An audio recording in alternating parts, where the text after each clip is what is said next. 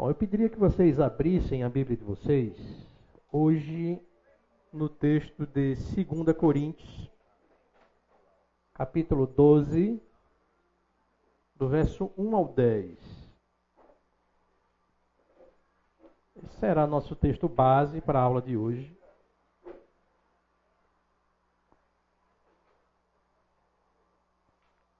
Segunda Coríntios 12, do 1 ao 10.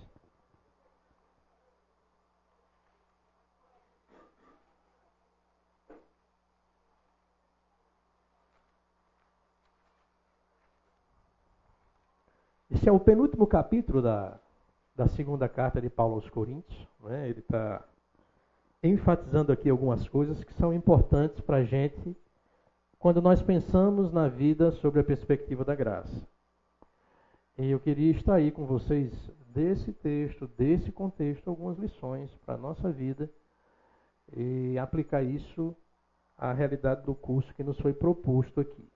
Certo? Então diz assim o texto 2 Coríntios 12, verso 1, diz assim: Se é necessário que eu me glorie, ainda que não seja conveniente, vou falar a respeito das visões e revelações do Senhor. Conheço um homem em Cristo que, há 14 anos, foi arrebatado até o terceiro céu. Se isso foi no corpo ou fora do corpo, não sei, Deus o sabe. E sei que esse homem, se no corpo ou sem o corpo, não sei, Deus o sabe foi arrebatado ao paraíso e ouviu palavras indizíveis que homem nenhum tem permissão para repetir. Desse eu me gloriarei, não, porém, de mim mesmo, a não ser nas minhas fraquezas. Pois, se eu vier gloriar-me, não serei louco, porque estarei falando a verdade. Mas evito fazer isso, para que ninguém se preocupe comigo mais do que vê em mim ou do que ouve de mim. E para que eu não ficasse orgulhoso com a grandeza das revelações, foi-me posto um espinho na carne, mensageiro de Satanás, para me esbofetear, a fim de que eu não me exalte. Três vezes pedi ao Senhor que o afastasse de mim. Então ele me disse: A minha graça é o que basta para você, porque o poder se aperfeiçoa na fraqueza. De boa vontade, pois, mais me gloriarei nas fraquezas para que sobre mim repouse o poder de Cristo. Por isso, sinto prazer nas fraquezas, nos insultos, nas privações, nas perseguições, nas angústias, por amor de Cristo. Porque quando sou fraco, então é que eu sou forte. Né? Esse é um texto riquíssimo, que Paulo está aqui abrindo seu coração para aquela igreja uma carta muito direta, muito franca. Né? Em poucos momentos, uh, no Ministério Paulino, nós vemos ele falar tão francamente com uma igreja, uh, como a gente vê nas, nas duas epístolas paulinas à igreja de Corinto. Por alguns contextos que nós vamos ver aqui e que vão nos ajudar a compreender a vida na perspectiva da graça de Deus. Lido o texto, pensado, olhado, tendo contato com o que a gente vai ver hoje. Vamos adentrar na nossa segunda aula. Né? A nossa primeira aula, uh, nós iniciamos ela semana passada. Alguém lembra com que foi que a gente começou a aula? Eu vou trazer esse slide aqui. Não é do tempo de alguns, mas para quem é do meu tempo, da geração dos anos 80, sabe o que é que eu estou falando. Né? Vamos dar uma rebobinada na fita, né? para os mais novos que não tiveram a doce e prazerosa experiência de pegar uma BASF na mão ou uma TDK e botar uma caneta dentro para voltar quando a, né? É, rebobinar a fita significa vamos voltar um pouco, né? Ou quem ia numa locadora, numa sexta-feira era o dia auge para quem ia numa locadora. Não sei aqui, mas lá em Natal se alugava três e ganhava a quarta quarto filme como promoção. Era um negócio fantástico. Né? Você ficava procurando a terceira, às vezes não tinha o que, o que achar, mas você procurava a terceira só para ganhar a quarta. Né? Então, e tinha uma multa, né? Se, se, se você entregasse a fita sem estar rebobinada, você ainda pagava uma multa. É um negócio fora de série. Mas o que a gente viu semana passada? O que é que a gente pode lembrar? O que é que a gente pode pensar? Começamos com a música My Way do Frank Sinatra, que que é que ela pode acrescentar ao tema que a gente viu? Por que, é que eu coloquei aquela música? Qual foi a nossa intenção ao ver aquele vídeo? Alguém sem Deus a autossuficiência, a autonomia do homem, que é um retrato da sociedade em que nós vivemos. Né? Nós vivemos numa sociedade autossuficiente. E eu fiquei tão emocionado naquele dia, no, no, no primeira aula, que eu terminei esquecendo de passar o segundo vídeo, que era para contrapor o vídeo do My Way, que é a música que, o, que eu escutei. Eu nunca tinha ouvido essa música, escutei aqui na igreja, que o, o Davi canta, né? O Davi Marques, que é Tua Graça em meu viver. Aquela música é, é o oposto do que o My Way apresenta. Né? Só receber, só agradecer, só exaltar e glorificar a Deus. Né? Ah, depois a gente viu o que? Vimos conceitos da graça, não é? Vimos o uso da palavra graça nas escrituras, mas também na cultura. E depois nós começamos a ver algumas percepções da graça. E eu citei aqui dois exemplos de personagens bíblicos que mostram para a gente essa percepção da graça. Alguém lembra? Quem escreveu Efésios 2? Paulo. Então, Paulo foi uma das pessoas que nós vimos aqui. Uh, e até salientei que ele, melhor do que ninguém, pôde compreender, sintetizar e captar o sentido do, da graça. Mas uma outra pessoa que, que é a causa da graça, que nós vimos aqui também. Rapidamente, mas nós vimos. Que apresentou uma, a graça como uma revolução nos seus dias. Jesus, né? Nós falamos um pouquinho sobre Jesus. É, quando nós passamos um slide falando sobre Jesus apresentando a lógica inversa da graça. A parábola do filho perdido, da ovelha perdida, a parábola dos trabalhadores na vinha. Né? Então Jesus mostra para uma sociedade é, religiosamente dominada pelos fariseus, que não entendiam nada de graça, que eram assassinos da graça, o que realmente era a graça, o que era o conceito de favor imerecido. E aquele povo, aquela, aquela casta religiosa, sem a iluminação do Espírito Santo, não conseguiu compreender, captar Jesus ali falando para eles. Né? Então, o que, é que a gente pode pensar hoje? Depois de nós vermos conceitos, percepções da graça, estudarmos no final da aula a história da graça, como ela chega através do Pai, Filho e Espírito Santo em nossas vidas, os recursos que a graça nos garante, o que seria viver na perspectiva da graça? Alguém se arrisca? Eu vou usar com graça, não vou corrigir você, não vou. Eu quero só ouvir. O que seria viver na perspectiva da graça? Boa. Boa. Mais alguém?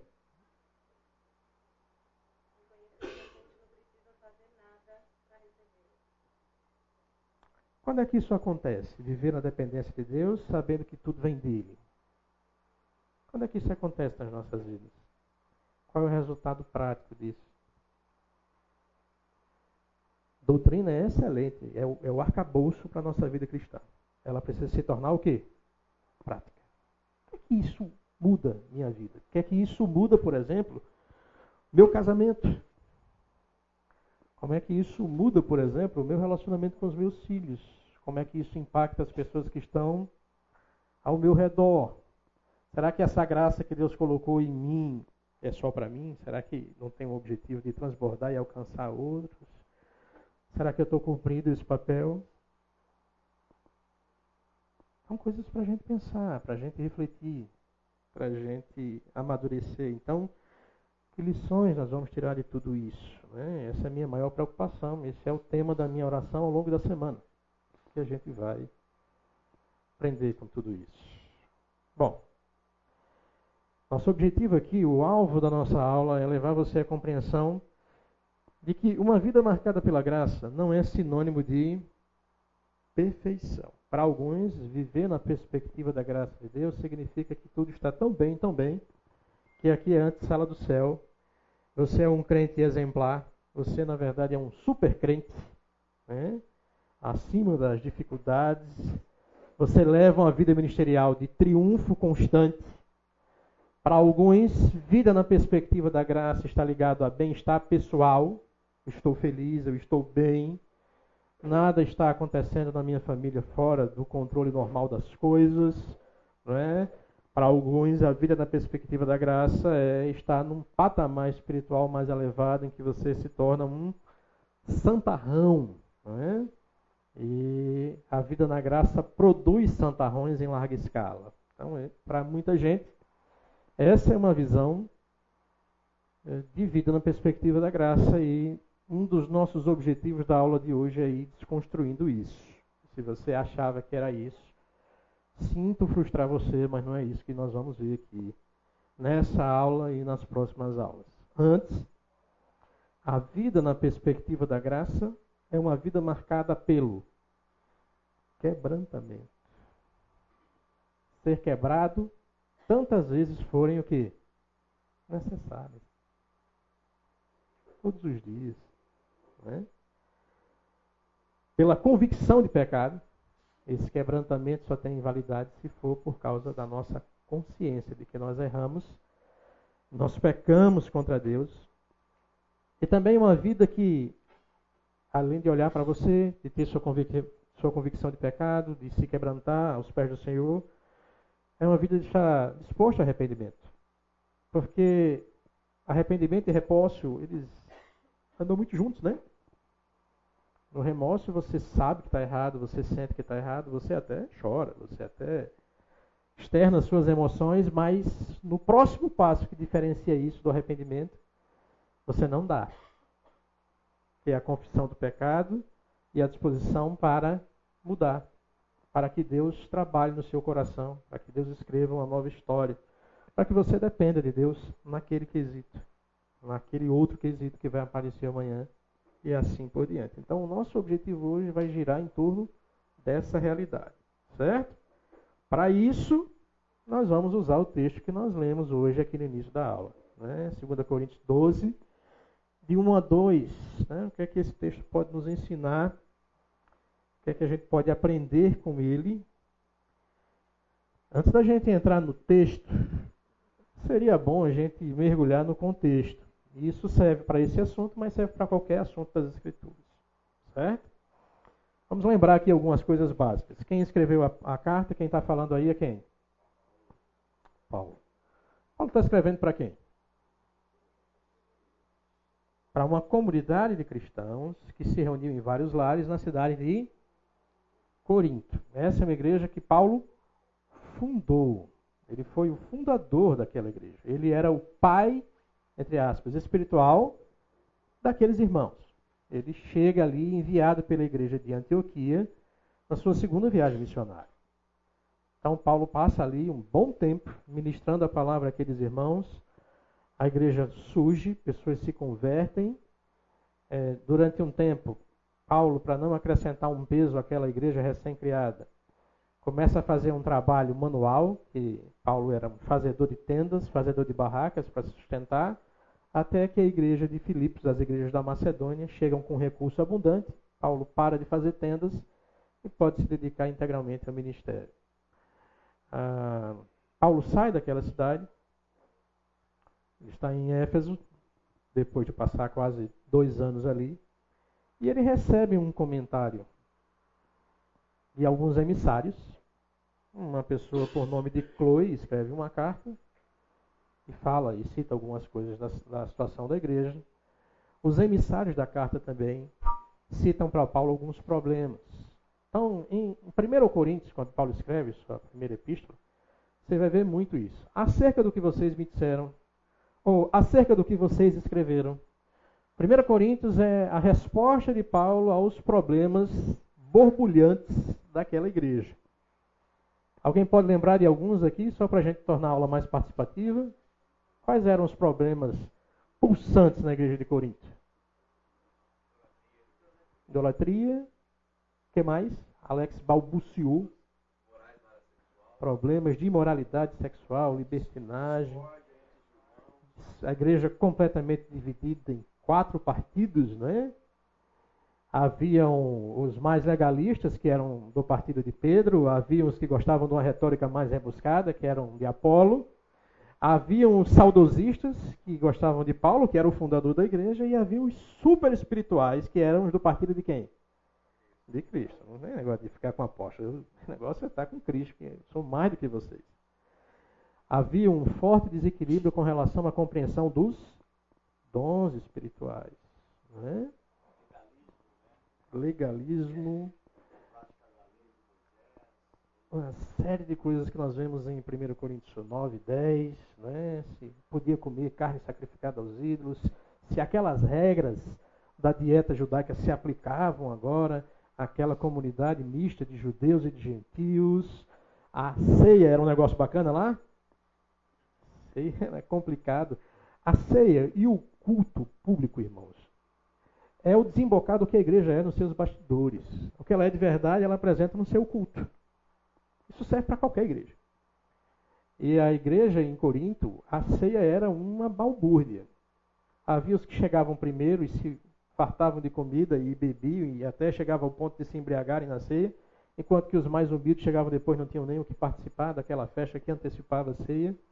O culto em Coríntios, Paulo diz assim em 1 Coríntios capítulo 14, olha, vocês têm que. Vocês querem falar em línguas? Paulo está falando para uma igreja coesa ou igreja dividida? Dividida. Paulo tem a atenção de uma parte da igreja, mas três quartos da igreja não dão atenção a Paulo.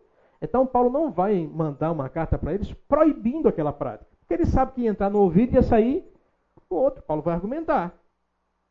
Olha, vocês querem falar? Falem agora. Se forem falar, que falem um ou dois. E que tem alguém que o quê? Porque do jeito que vocês estão fazendo, todo mundo falando ao mesmo tempo, quem passa aí fora e, e olha para a igreja pensa que vocês são o quê? Loucos. Paulo diz isso. Aí, o culto era uma loucura. Por isso ele vai dar um princípio norteador para o culto daquela igreja, mas que serve para qualquer igreja. Tudo no culto seja feito com ordem e essência. Haviam questões doutrinárias sérias pesando sobre aquela igreja. 1 Coríntios capítulo 15, Paulo vai falar sobre o quê? Se Cristo não ressuscitou, ban é a vossa fé. Paulo está escrevendo para uma igreja. Corinto é uma cidade grega. Como uma cidade grega, é uma cidade extremamente influenciada pela cultura e pela filosofia grega. Séculos atrás, um camarada chamado Platão vai desenvolver a ideia de que existe um mundo ideal, perfeito, não material, que é chamado de mundo das ideias, e tudo nesse mundo ele é perfeito. Esse mundo que nós vivemos, material, é um reflexo imperfeito do que é imaterial. Então ele vai desenvolver que tudo que é não material, ou seja, o meu espírito, o seu espírito, ele é perfeito. Tudo que é material é o que? Imperfeito, corrompido. Isso é o princípio do dualismo de Platão. A matéria é inerentemente má. Só que aí Cristo veio, Cristo veio como um espírito, Cristo veio num corpo. Para o grego entender isso não era uma coisa muito fácil. Lembra o que é que João diz lá no início do seu primeiro capítulo, quando ele escreve uma carta universal. No princípio era o Verbo, o Verbo estava com Deus e o Verbo era Deus. O grego, quando lê aquilo, o verbo para a cultura grega, para a filosofia grega, era uma ideia, uma ideia perfeita. Era uma coisa imaterial perfeita que foi dando ordem ao caos. O mundo foi criado por essa ideia perfeita, por esse logos. Ah, Exildo, um poeta grego, né, ele não escreveu porque quando ele compôs essa poesia não tinha escrita na Grécia ainda. Teogonia, são mais de mil estrofes, mil versos, que foram transmitidos é, oralmente durante séculos. E numa sociedade sem escrita, a palavra vale muito. O logos vale muito. E ele vai dizer que esse logos, ele se materializa nas palavras e as palavras iam cantando, dançando e formando as coisas. João está pegando esse conceito lá de logos, lá no, do povo grego, mas também o conceito de logos dos hebreus, que era a palavra que agia e que trazia sentido ao mundo. A palavra de Deus lá em Gênesis capítulo 1, e disse Deus, faça-se luz. João junta esses dois conceitos ali, do capítulo 1, e no verso 14 ele faz uma afirmação que choca seus leitores. Esse verbo se fez carne. Já nos tempos de João, essa ideia do gnosticismo, era um proto-gnosticismo, estava invadindo a igreja. Nós estamos falando do final do século I. Haviam pessoas que criam que Jesus Cristo não tinha vindo em carne. E João escreve, não, ele veio em carne. Ele habitou entre nós. Eu toquei nele. Nós conversamos com ele. Ele era uma pessoa.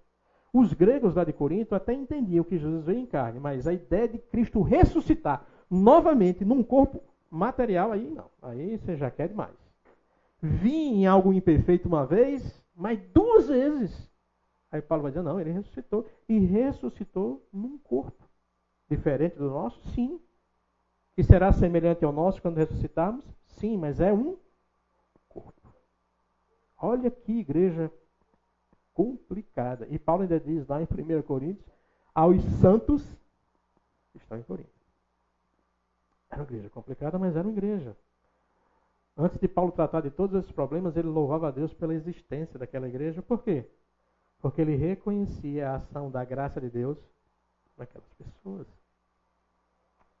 Paulo manda aquela carta. Depois que Paulo manda aquela carta, Paulo faz uma visita à igreja. E a visita que Paulo faz à igreja é uma visita pesada, dura. Tão dura que Paulo, quando esteve com ele, disse assim: Olha, eu vou à Macedônia, depois eu volto para ver se vocês se arrependeram. Mas a, a cajadada que Paulo dá, em 1 Coríntios 4, ele diz assim: vocês escolhem. Eu vou aí com vocês com cajado ou com amor?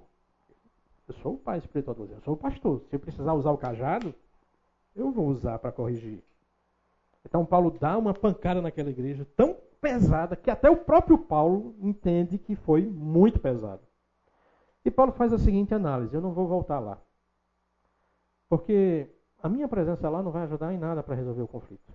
Eu vou deixar que Deus resolva o conflito. E aí a turma de Corinto, o pessoal que era contrário a Paulo, começa a dizer, olha, ele prometeu que vinha e não veio. Paulo é uma pessoa sem, sem palavra. Paulo está muito angustiado. Paulo espera que Deus trate aquela igreja. Ele não vai pessoalmente, ele escreve uma outra carta para a igreja pede que Tito leve essa carta. Tito leva a carta. Paulo espera pela volta de Tito, trazendo relatos sobre a carta. Paulo está tão angustiado aqui, ele havia decidido esperar, mas ele não espera, ele vai ao encontro de Tito. No meio do caminho ele encontra Tito. O que é que Tito diz a Paulo? Paulo, a igreja se arrependeu. Paulo, boa parte da igreja se arrependeu no geral, a igreja está com você, reconhece a sua autoridade apostólica, que era um dos dilemas de Paulo em Corinto. A, a, parte da igreja não estava reconhecendo ele como apóstolo.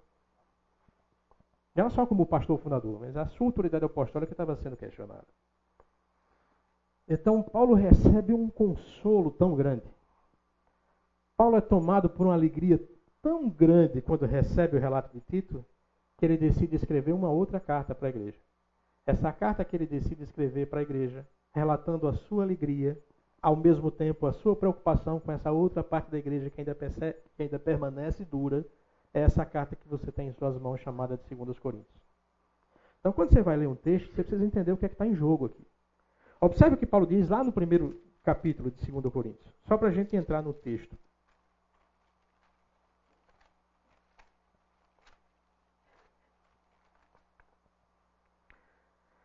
no versículo 3, qual é o primeiro tema que Paulo aborda aqui? Qual é a primeira coisa que salta aos nossos olhos no versículo 3? No 3 e no 4. Qual é a palavra que se repete no versículo 3 e 4 aí? Opa! Bendito seja Deus, o Deus e Pai de nosso Senhor Jesus Cristo, o Pai das misericórdias e o Deus de toda a. Por que, que Paulo está falando de consolação? Por que, que ele inicia a carta falando sobre consolação? Porque ele acabou de ser o quê? Consolado com o relato que Tito traz sobre o arrependimento da igreja. E ele agradece a Deus, ele diz: Olha, isso que Deus fez por mim me encheu de consolo. Eu entendo que eu tenho que fazer com quem? Com outros. Porque o sofrimento pela obra de Deus gera em nós um consolo que nos capacita a consolar o quê? Outros. É o que ele diz no verso 4: E ele que nos consola em toda a nossa tribulação, para que pela consolação que nós mesmos recebemos de Deus, possamos consolar os que estiverem é, em qualquer espécie de tribulação. Então, o texto que você vê aí é um texto marcado pela graça. Por isso que eu escolhi esse texto. 2 Coríntios é uma carta em que o Paulo está assim transbordando de graça por saber que aquela igreja relutante, resistente. Ao longo da carta você vai ver que Paulo, quando esteve lá, o pessoal se levantou contra ele. Houve um motim na igreja contra Paulo. Pode parar que você não é apóstolo nenhum. Aquilo doeu no coração de Paulo. Isso dói no coração de qualquer pastor. Você vai, planta uma igreja, sofre as dores de parto por ela. Você vê a ação do inimigo, você vê a ação do ser humano e Deus está ali trabalhando e concedendo graça. Essa igreja nasce, cresce, se desenvolve, ela olha para você e. Você é descartável, cara. Você aqui é persona não grata.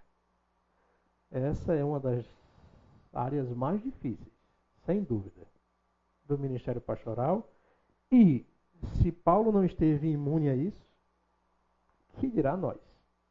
Esse é um risco que nós vamos sempre, sempre correr. Mas que eu entendo exatamente o que Paulo está passando aqui, o que ele está sentindo, e entendo porque que ele fala tantas vezes de graça em 2 Coríntios. Então, ele, os primeiros capítulos ele está ali agradecendo, ele está lembrando, olha, Uh, agradeço a Deus porque eles realmente se arrependeram. Aquela disciplina que a gente eh, disse que vocês deveriam fazer lá em 1 Coríntios capítulo 5, que era exatamente aquele rapaz que estava tendo relações sexuais com a sua madrasta, diz, olha, ele já se arrependeu, já basta, não precisa exagerar não. Houve arrependimento, vamos para frente. Paulo está lembrando disso. Quando chega por volta do capítulo 7, quando chega por volta do capítulo 9, 10 principalmente, 10, 11, 12, Paulo começa a tratar do outro motivo pelo qual ele escreveu. A sua preocupação com aqueles remanescentes revoltosos que haviam ali, naquela cidade, naquela igreja. Paulo usa de uma linguagem pesada, muitas vezes. Paulo recorre à ironia em outros momentos. Aqui no texto que você está vendo aqui, Paulo está recorrendo a uma ironia. Ele chama ah, alguns dos seus inimigos de quê? super apóstolos, está grifado aí. A ideia aqui é o seguinte: Paulo fundou a igreja, Paulo se afasta da igreja, ele é um missionário, todo missionário planta a igreja, estabelece liderança e parte para abrir um novo campo, deixando uma liderança estabelecida.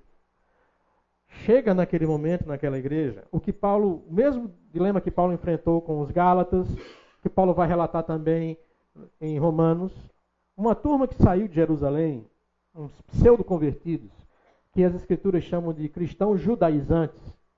Pelo nome você já começa a perceber que tem aqui uma desproporção. Ele é cristão, mas ele é judaizante. O que significa dizer isso? É que ele entende que ele é salvo pela fé em Cristo, mas para que ele permaneça em comunhão com Cristo, ele precisa de mais alguma coisa. No caso dessa turma, esse mais alguma coisa era o quê? Obedecer o sábado, regras alimentares, a observância de dias sagrados e do calendário judaico, a circuncisão. Então você é salvo pela graça, mas mantém-se salvo pela obediência da lei. Parece contraditório, mas será que nós não fazemos isso também no nosso dia a dia, com outras coisas que nós substituímos, acrescentando a graça? O fato é que aquela turma estava ali se infiltrando. Eles chegavam na igreja com cartas de recomendação, não é à toa que Paulo diz assim na carta: Vocês são a minha carta de quê? De recomendação. Ele vai dizer isso. Carta viva. Você que era um. Você entendeu o balaio de gato que era a igreja de Corinto. Abra aí, por favor, sua Bíblia em 1 Coríntios capítulo 6, verso 9 e 10. Nesse primeiro momento da aula, nós vamos entrar em contexto, para você entender o texto na próxima parte da aula. 1 Coríntios 6, 9 e 10. O que é que Paulo diz aí? Alguém pode ler para mim?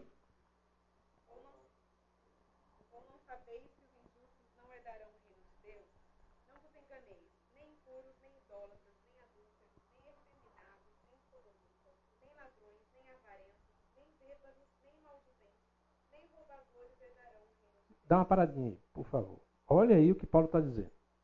Olha o currículo de pessoas que não herdarão o reino de Deus.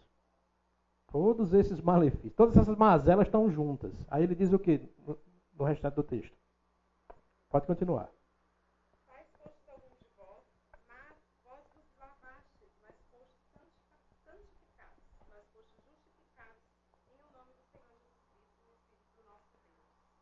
Olha o balaio de gato que era a igreja de Corinto. Tinha de tudo.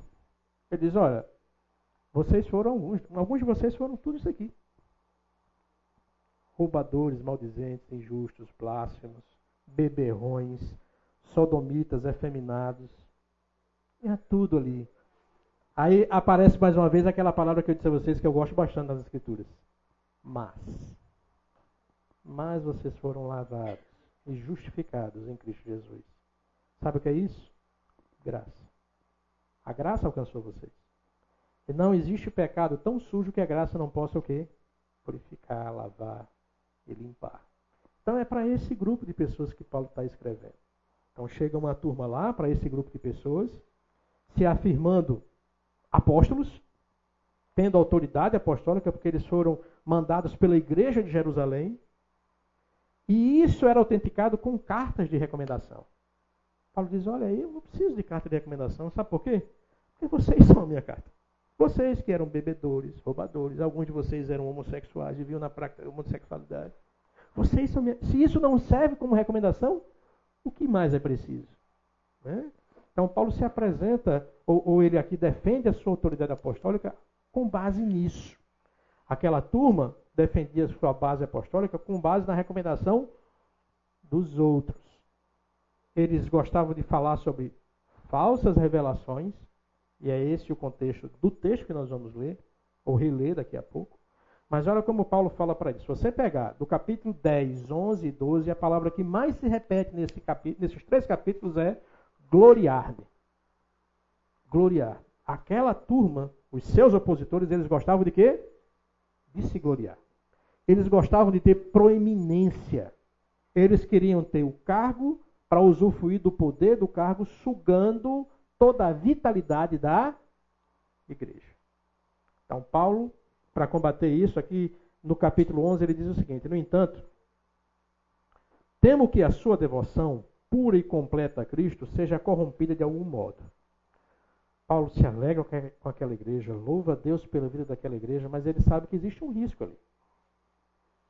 Vocês podem ser seduzidos. Ele diz: Olha, como Eva foi enganada pela astúcia da serpente, vocês aceitam de boa vontade o que qualquer um lhes diz. O contexto você já sabe. Quem é esse qualquer um? São esses pregadores itinerantes que vieram de Jerusalém se auto-intitulando como apóstolos. Paulo diz: olha, esses querem roubar não só a atenção e o coração de vocês, mas tudo que vocês têm, inclusive querem tirar de vocês a graça de Cristo. Vocês aceitam de boa vontade o que qualquer um lhes diz. Mesmo que anunciem Jesus o quê? Diferente daquele que lhes anunciamos, ou um espírito diferente daquele que vocês receberam, ou boas novas diferentes. Paulo está falando que aqueles camaradas estavam pregando um outro quê? Evangelho. Lembra do que ele fala lá em Gálatas? Vocês estão recebendo um outro evangelho que na verdade não é o quê? Evangelho. É uma mistura, uma água misturada. É um vinho misturado com água, perdão. Essa é a palavra que Paulo usa lá em Gálatas. Não é um vinho puro, o evangelho é um vinho puro, mas vocês estão, vocês estão tomando um, um, uma coisa adulterada. E aí ele diz: Contudo, não me considero em nada o quê? Inferior aos tais superapóstolos. Então, esse é o contexto do texto que nós vamos adentrar. Paulo está aqui defendendo a sua autoridade o quê? Apostólica. Para defender a sua autoridade apostólica, Paulo vai recorrer aqui. Nos versículos anteriores, Paulo está recorrendo aqui. Né? Ah, ele vai dizer que ele sofreu mais do que os outros. Olha, se eles são apóstolos, eu sou muito mais, porque eu, aí ele apresenta no capítulo 11, toda a sorte de sofrimentos que ele teve pela vida da igreja. Em Gálatas, ele, para defender seu, seu ministério apostólico, ele disse que, olha, eu fui testemunha do Cristo ressurreto. Foi ele que me chamou diretamente, assim como ele chamou os doze. Foi ele que me passou o evangelho, assim como ele passou para os doze. Foi ele que me derrubou do cavalo, foi ele que me, que me levou para as regiões do deserto da Arábia, onde eu fiquei por ali alguns anos, recebendo dele diretamente o quê? O Evangelho. Então eu sou uma testemunha viva, ainda que ele diz fora do tempo, ele se chama abortivo, né? Do Cristo, ressurreto, do Cristo ressurreto. Lembre que quando Judas se enforcou, em Atos 1 nós temos a eleição de um novo o quê? Apóstolo. E os critérios que eles colocam lá eram o quê? Ter sido chamado ou escolhido diretamente por Cristo, ter participado do ministério de Jesus até sua morte e ter sido testemunha ocular da sua ressurreição. São os critérios. É? Outro critério que foi dado pelo próprio Cristo está lá em Marcos capítulo 15: esses sinais acompanharão vocês. Os sinais, para o contexto judeu, têm um significado. O sinal autentica a mensagem do mensageiro. Quando Moisés foi mandado por Deus a, a, libertar o povo de Israel, ele disse assim: o povo não vai acreditar em mim, não. O que é que eu preciso? Como é que eles vão acreditar em mim? Foi o que Deus fez. Pega teu cajado. Joga teu cajado. O cajado virou o quê? Eles vão acreditar em você, Moisés, por causa dos sinais que você vai. E foi assim ao longo do Velho Testamento. Jesus Cristo, confrontando os fariseus, disse assim: creia em mim, pelo menos, pelos sinais que eu fácil. Os milagres de Jesus tinham um objetivo: autenticar a mensagem do mensageiro. Ele era o enviado de Deus. E naquele momento era necessário que esses milagres fossem reproduzidos na vida de quem? Dos apóstolos, para autenticar o seu ministério apostólico. Certo? Então Paulo está aqui, ó, combatendo com eles. Ele diz assim: olha, eu, 2 Coríntios 12, eu vou liberar já vocês para o café. 2 Coríntios 12, ele vai dizer aqui, no verso 11, ele diz: Fiz-me louco, mas vocês me obrigaram a isso. 2 Coríntios 12, 11. Eu deveria ter sido recomendado por vocês, pois em nada fui inferior a esses super apóstolos, ainda que nada sou. Pois as minhas credenciais do apostolado foram apresentadas no meio de vocês, com toda paciência. Aí ele diz quais são as credenciais. Quais são as credenciais que ele apresentou aqui? Sinais, prodígios e Então eu tenho na minha vida e no meu ministério todas as credenciais, mas ainda assim vocês não reconhecem. E preferem reconhecer pessoas que não têm nenhuma dessas credenciais e se dizem apóstolos. Que igreja imatura, não é? Primeiro eu preciso fazer uma tradução aqui, não é? Às vezes eu digo que me empolgo, me emociono. Minha esposa, eh, ela me chamou a atenção aqui no intervalo. Eu usei uma expressão muito nossa lá para se referir à igreja de Corinto. Eu disse que a igreja de Corinto era um balaio de gato. Talvez você não saiba o que é um balaio de gato. Sabe, né? É um, um balaio de gato. E a outra, que foi apontado e foi lembrado, naquela relação de pecados ali de 2 Coríntios, né? A gente viu ali adúlteros, efeminados, idólatras. Tá? Eu esqueci de citar o maior de todos os pecados. Todos ali eram corintianos, então. Fui lembrado aqui por alguém. Não vou dizer para que ele não sofra retaliações. O mais querido. Esse é o mais querido. O único decacampeão estadual do Brasil. Está no Guinness, viu? Por favor, coloca seu nome aí.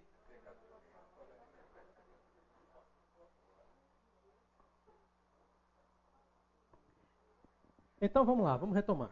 Em sua argumentação, Paulo vai mostrar que um dos elementos distintivos entre ele e seus opositores era justamente a perspectiva que ele tinha da graça de Deus no seu ministério. Esses superapóstolos têm nome, carta de recomendação, tem o apoio de vocês, mas a gente não consegue perceber a graça de Deus agindo sobre eles, capacitando-os, sustentando-os no momento de dificuldade. E aí Paulo começa aqui a adentrar em 1 Coríntios, 2 Coríntios capítulo 12. Paulo então compartilha com os coríntios uma revelação da parte de Deus. Veja, eu disse que uma das palavras que mais se repetiam, ou se repetiram nesses três capítulos, é gloriar-se, exaltar. E os pseudo-apóstolos, ou super-apóstolos, como Paulo chama, se gloriavam muito de pseudo-revelações. Eles diziam que viam, tinham revelações é, especiais da parte de Deus sobre algumas situações. E Paulo diz: olha, se vocês querem se gloriar em revelação, não é muito meu estilo, Paulo vai dizer. Não é muito a minha praia, não é muito a minha vibe. Mas eu vou dar só uma aqui para você saber com quem está falando. Não gosto de me gloriar, não me convém fazer isso. Mas se é isso que vocês acham importante, se é assim que vocês nivelam alguém como apóstolo, eu vou mostrar minha credencial. É mais ou menos aqui o intuito que Paulo vai mostrar. Aqui ele vai descrever a visão, nos seis primeiros versículos aí do capítulo 12. No verso 7 ele vai mostrar a providência de Deus depois dessa revelação que Paulo teve. Depois nós vamos ver a reação de Paulo à providência de Deus, a sua visão. E depois nós vamos ver a resposta que Deus dá a Paulo após a reação de Paulo. E aí Paulo entende aquela lição e conclui o propósito daquilo na sua vida. E isso vai nos ajudar a compreender a vida melhor sobre a perspectiva da graça. Certo? Então vamos pensar aqui na visão. Paulo está relatando aí.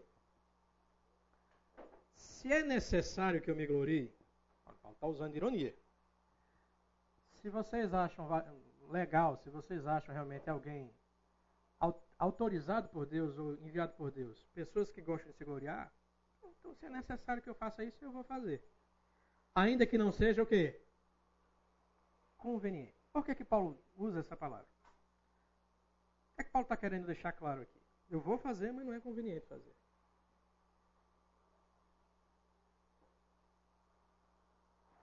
Eu, eu vou avançar aqui para o verso seguinte. A última frase aqui, ó, embaixo, ele vai dizer e vai esclarecer isso. Ele diz, olha, mas evito fazer isso. Ou seja, evito me gloriar. Evito tocar nesse assunto para quê? Para que ninguém se preocupe comigo mais do que vê ou do que ouve. O que é que Paulo está querendo dizer? Aquela turma, pode falar. Alguém quer estar? Alguém quer Ele se enxergava como instrumento. Acima disso, ele queria que as pessoas o enxergassem somente como um instrumento. Os outros queriam se enxergar como um meio, como um fim em si mesmo. Eles, olha, mais do que se preocupam do que vê em mim, ou seja, a minha vida, e o que eu falo. O meu testemunho e a minha pregação tem que ser mais importante que qualquer coisa. Ele está falando para uma sociedade adora se deliciar em sabedoria, em filosofia, em inteligência. Paulo vai dizer em 1 Coríntios: Olha, quando eu estive entre vocês, eu não quis falar nada sobre essas coisas. Eu só quis pregar a Cristo e esse o quê? Crucificado, exatamente para que o foco fosse todo dado a quem? A Cristo. E ainda que quando olhassem para Paulo, deveriam ver aquilo que Paulo vive em consequência do que ele quer em Cristo e aquilo do que ele prega, a partir do que ele teve em revelação de Cristo. E não sobre os feitos de Paulo, as realizações ministeriais de Paulo. Pode falar, Marcelo.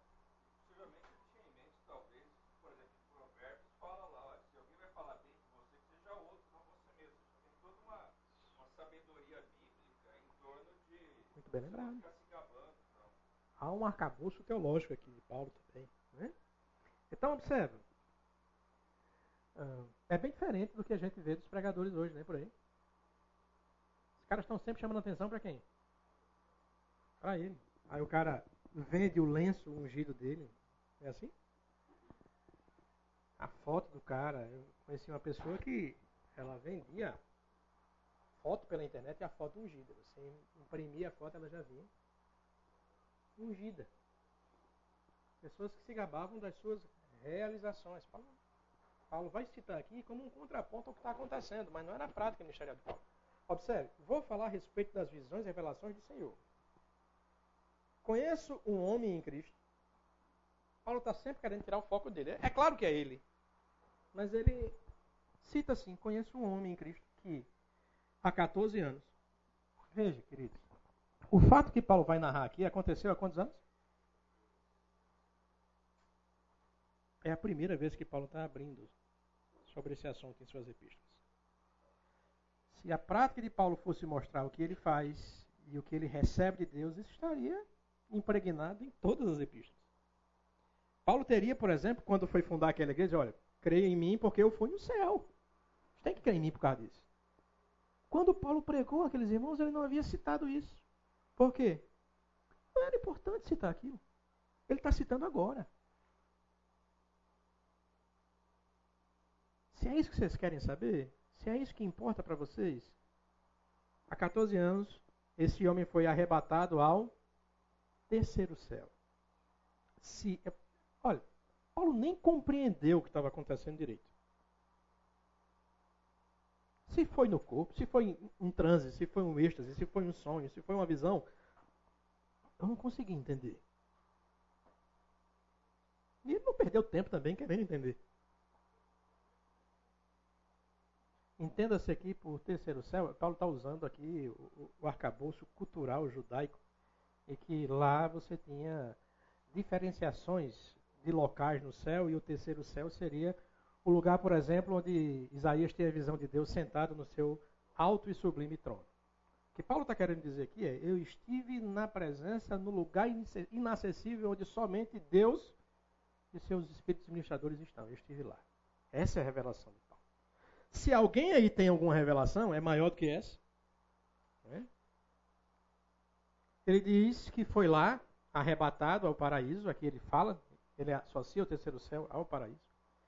E ele ouviu palavras do quê? Queridos, que revelação, hein? Que revelação.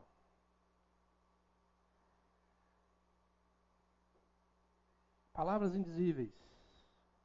O que é que isso poderia gerar no coração de Paulo? Se fosse você que fosse ao terceiro céu e ouvisse de Deus revelações indizíveis, o que é que isso ia brotar? O que é que ia fazer brotar no seu coração essas coisas? Seja sincero. A música do Roberto Carlos, né? Esse cara sou eu. Sou eu. Soberba. Ah, mas com Paulo não, porque Paulo era um homem de fé e tomado pela graça. É? Ele era, antes de tudo, um homem. Ele disse: Disse eu não me gloriarei, porém de mim mesmo a não ser das minhas fraquezas. Pois se eu vier gloriar-me, não serei louco. Eu estou falando a verdade. Mas não vou fazer isso porque não me convém. Não é o que Deus espera e não é o que Deus quer de mim. Essa foi a visão. Eu estou colocando aqui outra visão. Pode falar. Ele vai chegar aí. Vamos chegar aí. Vamos chegar aí. Ele vai, ele vai apresentar a lógica inversa da graça. Fora, há um conceito de poder no mundo que não é condizente com o poder de Deus apresentado na graça. Certo? Agora eu trouxe isso aqui para vocês, porque em uma das minhas andanças em Mossoró, eu me deparei com o cartaz, não foi esse. Era na zona rural de Mossoró, numa comunidade chamada Comunidade Maísa, onde hoje está estourando a produção de melão para o mundo inteiro. E aí essa missionária, pastora Ionara Santo, e tinha lá o cartaz de uma conferência evangelística com a mulher que foi ao céu e ao inferno. Detalhe, ela foi sete vezes ao céu e quinze vezes ao inferno. Eu acho que ela gostou mais do inferno. Foi mais que o dobro. E, gente, eu confesso que eu não tive como participar dessa conferência sensacional, mas se eu fosse, eu ia perguntar exatamente isso. Minha, vou usar uma linguagem bem nossa. Minha, minha querida, porque molesta você foi mais ao inferno do que ao céu? Me explique. E ela disse que lá no céu, no inferno, tem lugares bem diferentes e tem um lugar só para os crentes que cometem erros e pastores tem um lugar ainda mais pesado para os pastores que estão lá no inferno. Consegue comparar o contraste entre o que essa mulher está dizendo aqui e o que Paulo está dizendo lá? Ela disse que teve uma pseudo-revelação e essa revelação serve para quê? Para que serve essa revelação que ela teve? Autopromoção. Olha aí, a lógica de poder. Força?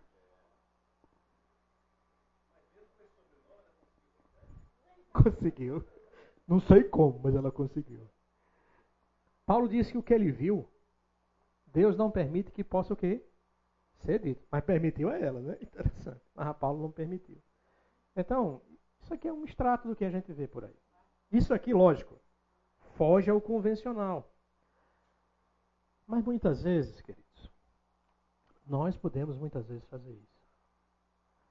A partir do conhecimento que a gente tem, a partir daquilo que a gente faz, a gente começa a achar que a gente é especial. Que a gente é melhor do que alguém porque a gente faz isso. Ou porque a gente não faz aquilo que o outro faz. Sorrateiramente a gente começa a, a fazer isso. Não precisa nem ir ao terceiro céu. Basta dar uma aula bacana na escola bíblica dominical que você já acha que você já é muita coisa.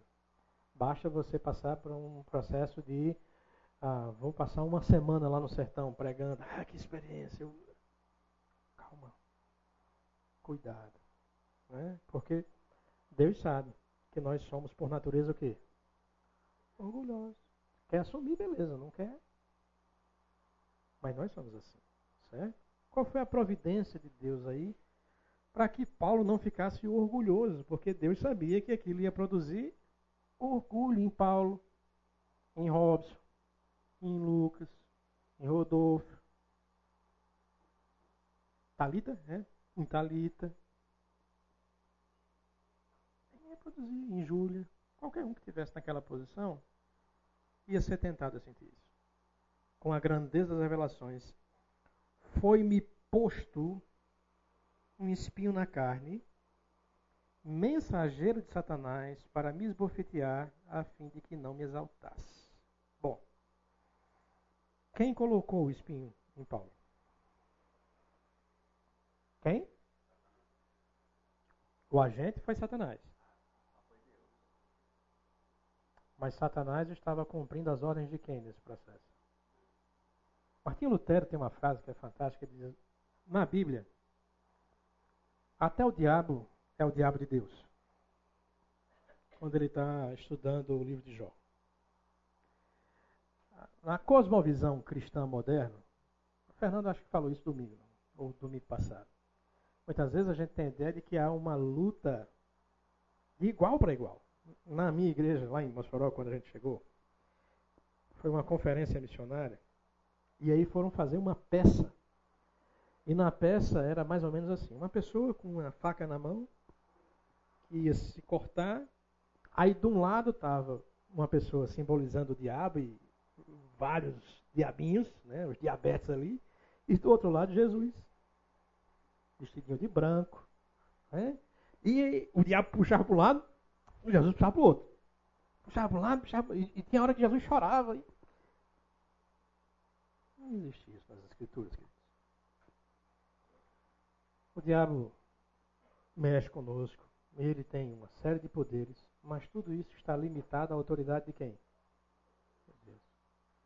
Naquele último confronto, a Bíblia diz que Jesus vai destruir o diabo com sopro, a sua boca. Ele já é um inimigo que completamente derrotado. Então, nas escrituras, o diabo é o diabo de Deus. Ele tocou em Jó. Mas ele tocou dentro dos limites impostos por quem? Por Deus. E aqui também aconteceu isso. Deus, aí, aí você vai fazer a pergunta de um milhão de dólares.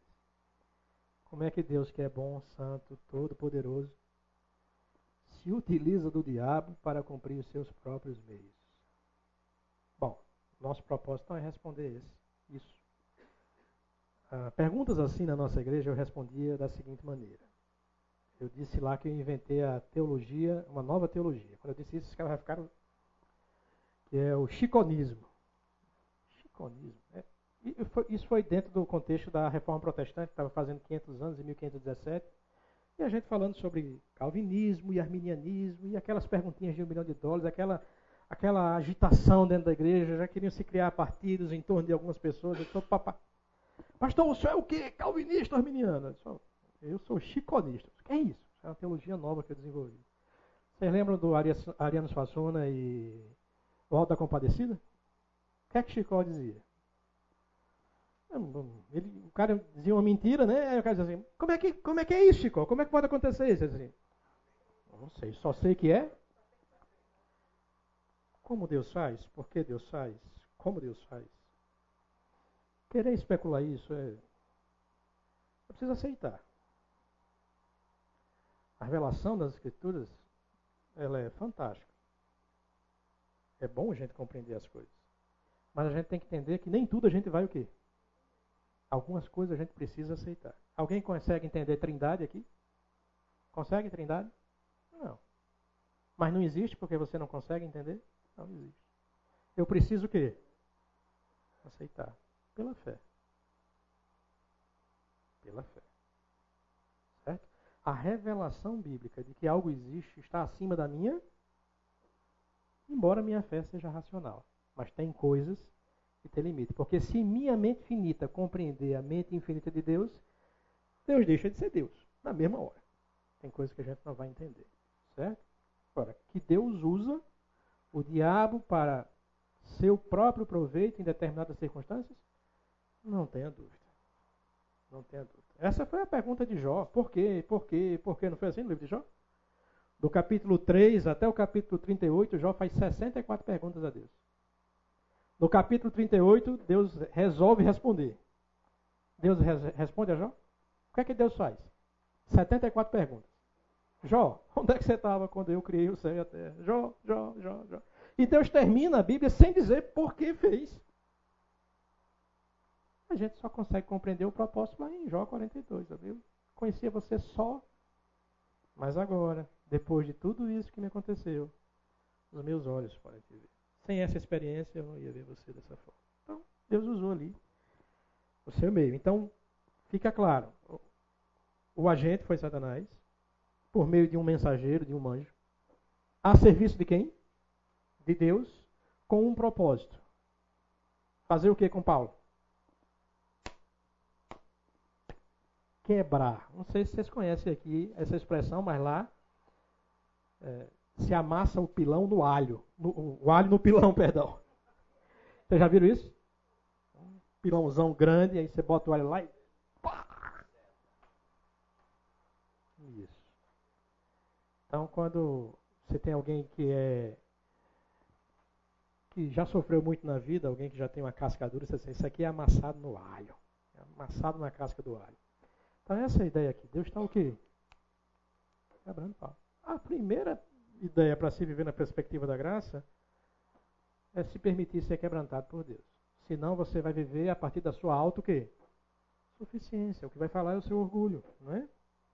Então, nós não vamos também aqui procurar chifre em cabeça de cavalo. O que é isso? Ah, e esse espinho na carne? Era o quê? Eu sei que a nossa curiosidade é grande, né? Alguns vão dizer que isso era uma doença, né? Naquelas regiões existia um, um, tipo de febre que acometia algumas pessoas e Paulo, passando ali pela Frígia, pela Galácia, contraiu essa doença e não tinha cura, e isso atormentava Paulo já há um bom tempo. Ah, isso se manifestava nos olhos, porque há um texto em 1 Coríntios ou 2 Coríntios que ele fala alguma coisa sobre os olhos. Outros vão dizer que era uma, uma questão aflitiva, emocional, é? interior. Outros vão dizer que poderiam ser os seus é, opositores, humilhando ali na frente da igreja, questionando, incomodando o tempo todo. Nós não vamos aqui tentar responder isso. Só, só precisamos saber o seguinte: era algo que era super doloroso, contínuo, era uma dor de dente elevada à última potência durante 14 anos. Por aí vai, era algo contínuo. Era algo que humilhava Paulo, era algo que o tirava do seu senso comum. Certo? Qual é a reação de Paulo? A reação de Paulo é a reação de qualquer um de nós. Quando o sapato aperta, qual é a primeira coisa que nós faz? Senhor, tem misericórdia de mim. Senhor, chega aqui. Senhor, não aguento. Tira. Tem alguma coisa de errado em fazer isso?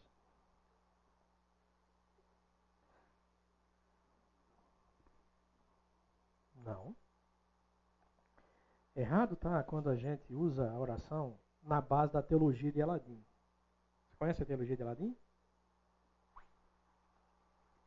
Aladim esfregava e o pedido dele era o quê? Atendido. Aladim ainda tinha um limite de quantos pedidos? A teologia da prosperidade não tem limite. É só você pedir. É o evangelho do me dê, me dê. Me dê, me dê, eu declaro, eu determino. É a ideia de confissão positiva, não é assim? Eu declaro na autoridade de Jesus. Então, se eu estou pedindo no nome de Jesus, se eu estou pedindo com fé, logo isso vai o quê? Acontecer. Esse é o problema. Achar que a oração é um meio de autorrealização. Achar que o que Deus quer me mostrar e o que Deus quer me dar sempre é bem-estar o quê? Pessoal, proposta da oração não é isso. O erro está aí. Quando a gente ora, não se submetendo à vontade de quê? Do Pai. A oração é um meio de nós nos alinharmos à vontade de quem? De Deus. A minha oração não vai mudar a vontade de Deus. Acho bonito a gente cantar, um quebrantado coração move o coração de Deus, mas quem mudou quando se quebranta não foi Deus. Quem mudou foi quem? Foi você. Você que mudou. E Deus que não muda, é justo, vai lhe tratar de acordo com como você agora está. Você mudou, Deus vai lhe tratar de forma diferente, porque foi você que mudou. Deus não muda em nada. Não tem uma oração tão bonita que você vai chegar para Deus e que vai mudar o coração de Deus. Deus é soberano em sua vontade e vai cumprir a sua vontade. A gente estava trabalhando isso na nossa comunhão essa semana, e a pergunta foi, então para que orar se Deus já tem a sua vontade? Essa é outra pergunta, né? Capciosa. Mas o Deus que estabeleceu os propósitos, estabelece também como meio a oração. Muito do que Deus vai fazer, vai fazer por nossas vidas a, a, a partir das nossas orações. Porque, irmãos, se orações com fé mudassem o coração de Deus, Paulo era um homem de fé, sim ou não? Questionável. A oração dele aqui não teria mudado o que Deus tinha colocado inicialmente?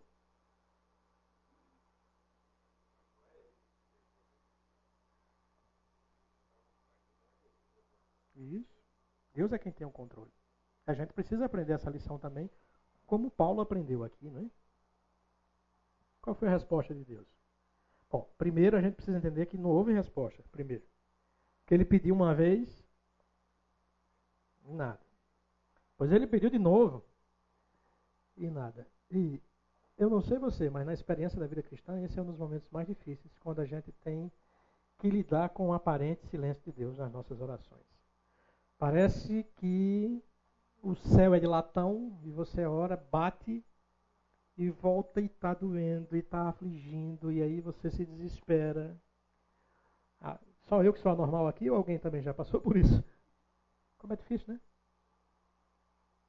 E aí na terceira vez, o que é que Deus faz? Bom, primeira coisa é, Deus nem sempre responde de primeiro. Segundo, Deus nem sempre responde da forma que nós queremos. A minha graça é suficiente, Paulo. O propósito de Paulo, a ideia de Paulo era que Deus. Paulo entendia que o melhor para ele era que aquilo fosse tirado dele. Na perspectiva de Deus, o melhor para Paulo não era que aquilo fosse tirado, mas que ele fosse capacitado pela graça a suportar aquilo. Muitas vezes, essa vai ser a resposta de Deus para nós. O sofrimento vai continuar nas nossas vidas, algumas vezes ele vai se intensificar. Porque Deus está querendo trabalhar algumas coisas que nós jamais iríamos aprender se não fosse no contexto do sofrimento. Como diz um amigo meu lá, é, na escola da peia. Está na peia. Deus está batendo em você. Não sei você. Mas dificilmente a gente aprende alguma coisa rindo.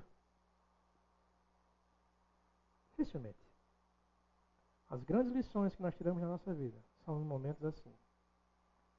E aí Paulo está aqui nos ensinando isso. E Deus está falando sobre isso. Porque o poder se aperfeiçoa na fraqueza. De boa vontade, pois me gloriarei nas. Paulo, é sadomasoquista, querido? Não. Mas Paulo entendeu uma percepção diferente sobre poder. Paulo está falando de um grupo de pessoas que estão ali dizendo que são poderosos porque eles fazem, porque acontecem, porque são bons de palavra, porque têm pseudo-revelações. Paulo diz: não, não, não. O poder de Deus não está ligado a essas coisas na vida de um crente. O poder e o sucesso ministerial de um pastor, de um líder de ministério, não está ligado às suas realizações, mas está ligado na capacidade de ser quebrantado por Deus, moído por Deus e depender de Deus em graça. São nessas horas, na nossa maior fraqueza, que Deus está imprimindo em nós o seu poder. Amém? São nessas horas. É aqui que a gente aprende um pouquinho sobre isso.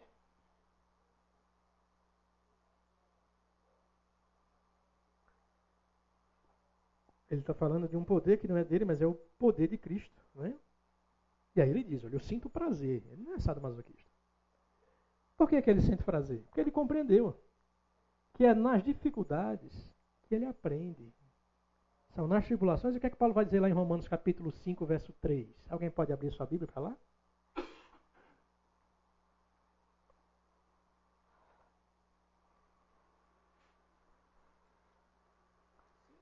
Romanos 5,3. Não somente isso, mas também nos gloriamos nas próprias tribulações, sabendo que a tribulação produz perseverança. E a perseverança produz o quê? E a perseverança, experiência, experiência, esperança. Nesse mundo cheio de dores e injustiça, a perseverança e a paciência diante das tribulações vai gerar no nosso coração o quê? Esperança vai aumentar a nossa fé. E vai nos ensinar que quando nós somos fracos, então Deus está ali nos sustentando e mostrando a riqueza do seu poder. Ou seja, não despreze os momentos de dor e sofrimento na sua vida. Eu sei que em momentos assim, naturalmente a gente vai se perguntar por quê? Por que não para? Porque eu, eu não estou conseguindo entender. Pois é lá.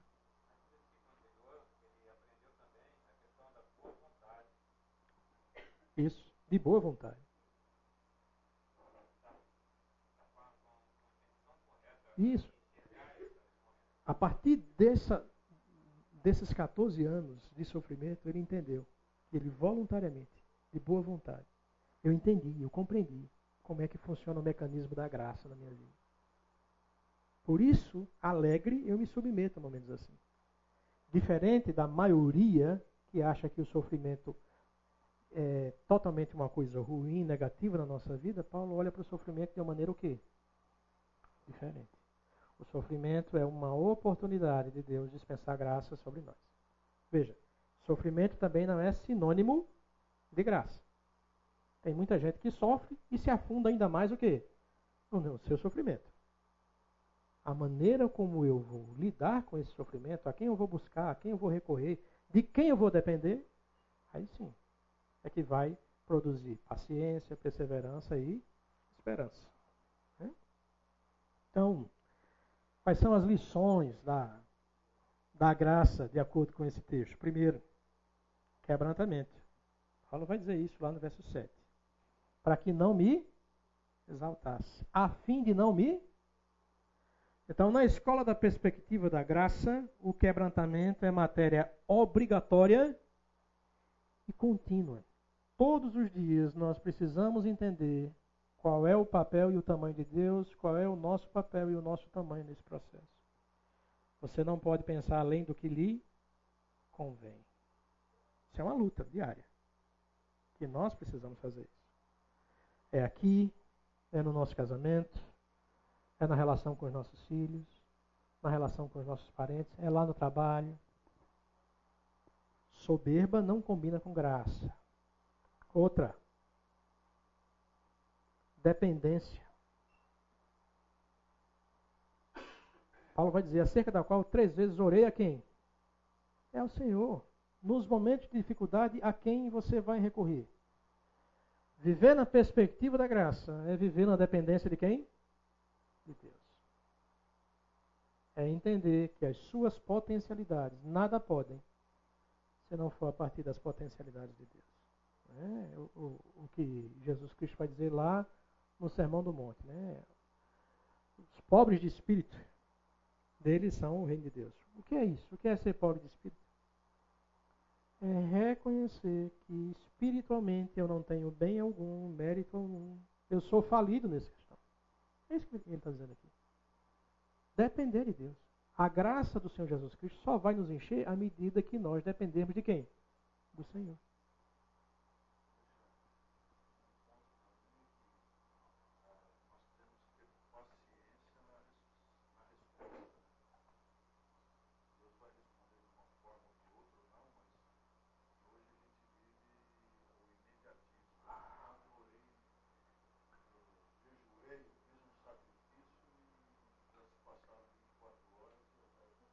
Essa é, a, essa é a característica da nossa sociedade, né?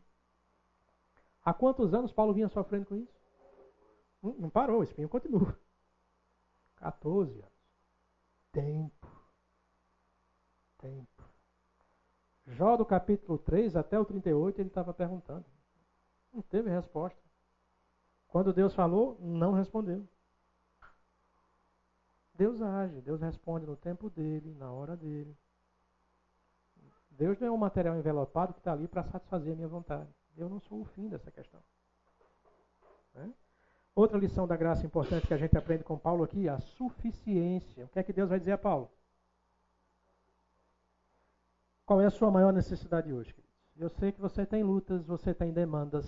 A de Paulo era que aquele espinho na carne saísse. Qual é o seu espinho hoje?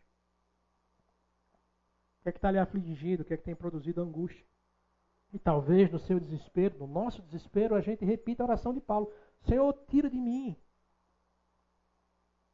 E talvez Deus está querendo nos levar à visão que deu a Paulo. Isso é importante que saia da sua vida, mas mais importante do que isso é você compreender que a minha graça é o que você mais precisa. Nós vamos ver isso muito claramente na próxima aula. Jesus é tudo que nós precisamos. Fala, Henrique.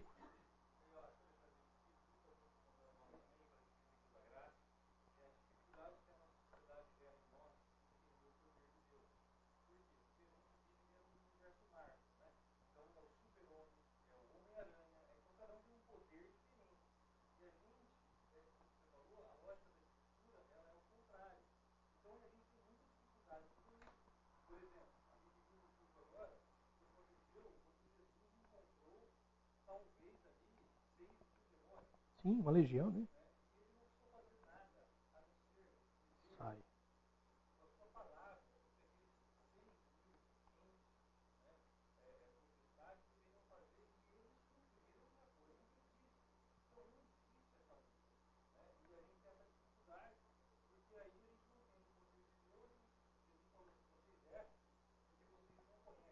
Nem o poder de Deus.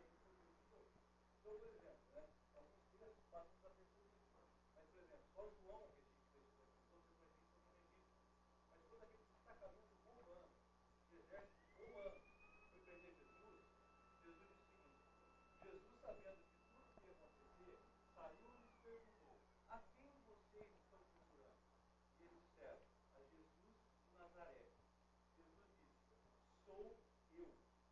Quando Jesus disse sou eu, eles recuaram e caíram por terra. Então, quando você vem, a nossa, é, nossa luta em defesa da graça, é porque, na verdade, a gente não vê e não reconhece A gente está tão apegado em depender de nós mesmos. É, nós vemos no mundo assim, nós vemos essa matriz assim, Marvel, né? E a gente sente esse choque. Não é fácil. Não é fácil quando a gente se converte, compreender isso. E nem é fácil depender da graça depois que a gente se converte nas maiores coisas e nas menores coisas. Você está respirando agora por quê? É a graça. Você chegou até aqui por quê? Você tem o que você tem por causa de quê? Paulo vai dizer isso lá em 2 Coríntios. Eu sou o que sou pela graça de Deus e fiz o que fiz pela graça de Deus. Essa é concepção que precisa estar dentro de nós, para que a gente não se torne arrogantes espirituais. Para que a gente não confunda graça com legalismo, para que a gente não confunda graça com libertinagem, para que a gente entenda a lógica do poder de Deus. Aí fora, poder é o quê? É se sobrepor os outros, é estar sobre os outros, é dominar os outros. É você, no ministério, impor a mão ou, ou lançar o paletó e 18 caírem ao seu redor. Essa é a ideia de poder. A ideia de poder que vem de Cristo, a perspectiva da graça, é você todo moído, quebrado. Lembra da figura do pilão? Ali. Lembra do publicano na, na parábola com o fariseu? Ele, ali no cantinho dele, ó, batendo no peito, ele nem ousa olhar para cima. Tem misericórdia de mim, que sou o quê? Graça. E é assim que Deus vai moldando o seu caráter sobre nossas vidas. Contentamento. Sinto prazer. Independente das circunstâncias. Paulo retoma esse conceito lá em Filipenses. É? Posso todas as coisas naquele que me. Posso o quê?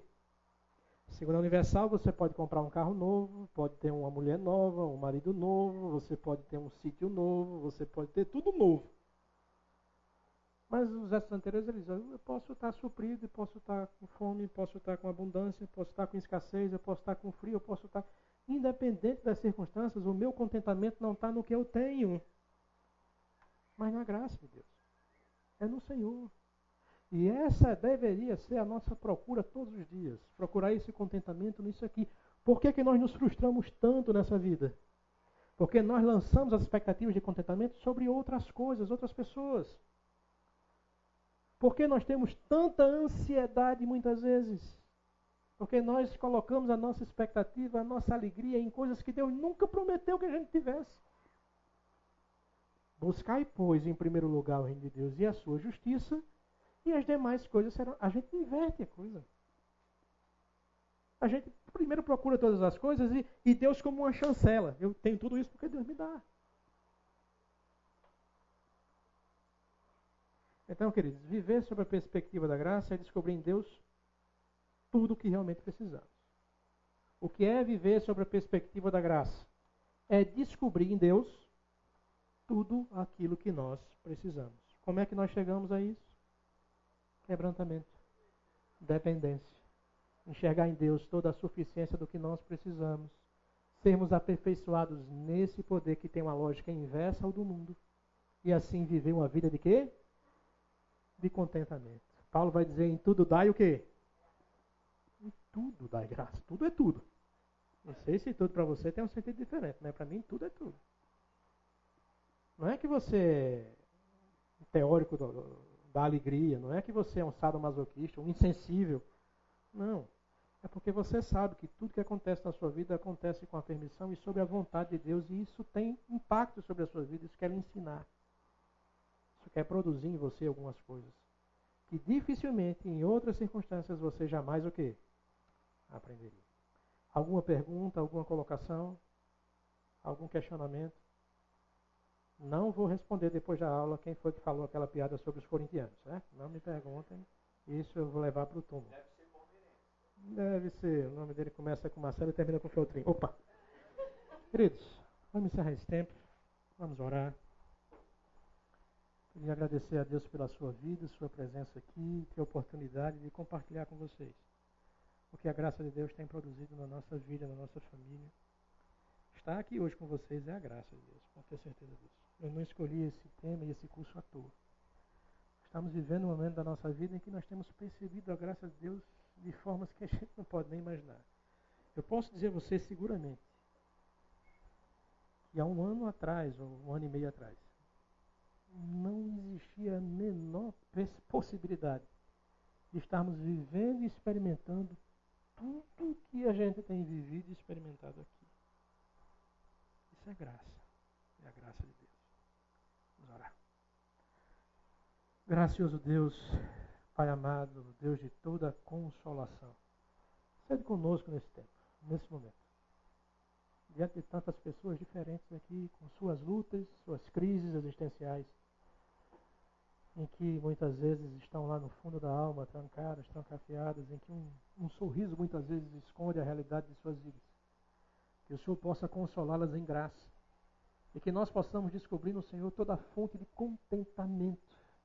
Que a resposta que o Senhor deu a Paulo diante da sua angústia e aflição inimagináveis possam ressoar em nossos ouvidos e nós possamos descobrir que a sua graça é, ela é suficiente para todas as nossas demandas e necessidades.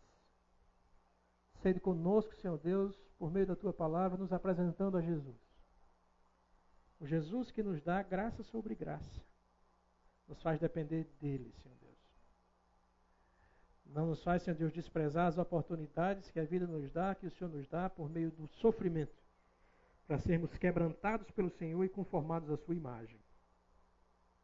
Nos dá, Senhor Deus, a noção exata de vivermos sobre a vida na perspectiva da graça.